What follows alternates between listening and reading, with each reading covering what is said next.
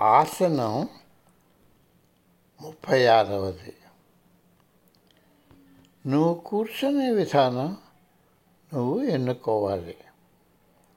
ధ్యానానికి నువ్వు కూర్చునే విధానం నీకు సుఖంగాను స్థిరంగాను ఉండేది నిన్ను.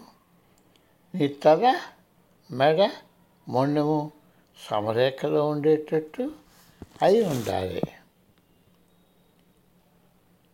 సాంప్రదాయ శ్వాస ఆసనాలు కొన్ని ఉన్నాయి.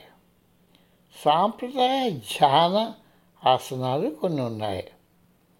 నేల మీద మట్టం వేసుకొని కూర్చొనే సుఖాసనం అన్నిటిలో సులభమైనది.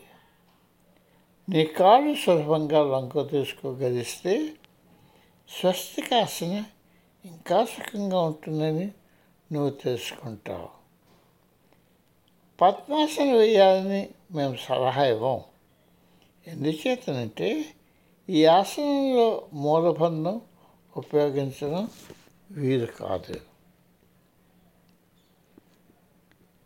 ధ్యానానికి ఉన్న అన్ని ఆసనాలను సిద్ధాసనం అత్యుత్తమైనది ఈ ఆసనాన్ని నువ్వు మెల్లగా క్రమంగా సాధన చేయడం నేర్చుకుంటే నువ్వు నీ దేహం రాతిబొమ్మైనట్టు కనుగొంటావు.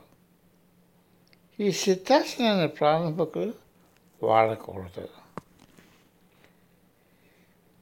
ధ్యానానికి నువ్వు ఏ ఆసనం ఆడినా మొట్టమొదట నుండి నువ్వు మూలబంధం ఉపయోగించడం నేర్చుకోవాలి.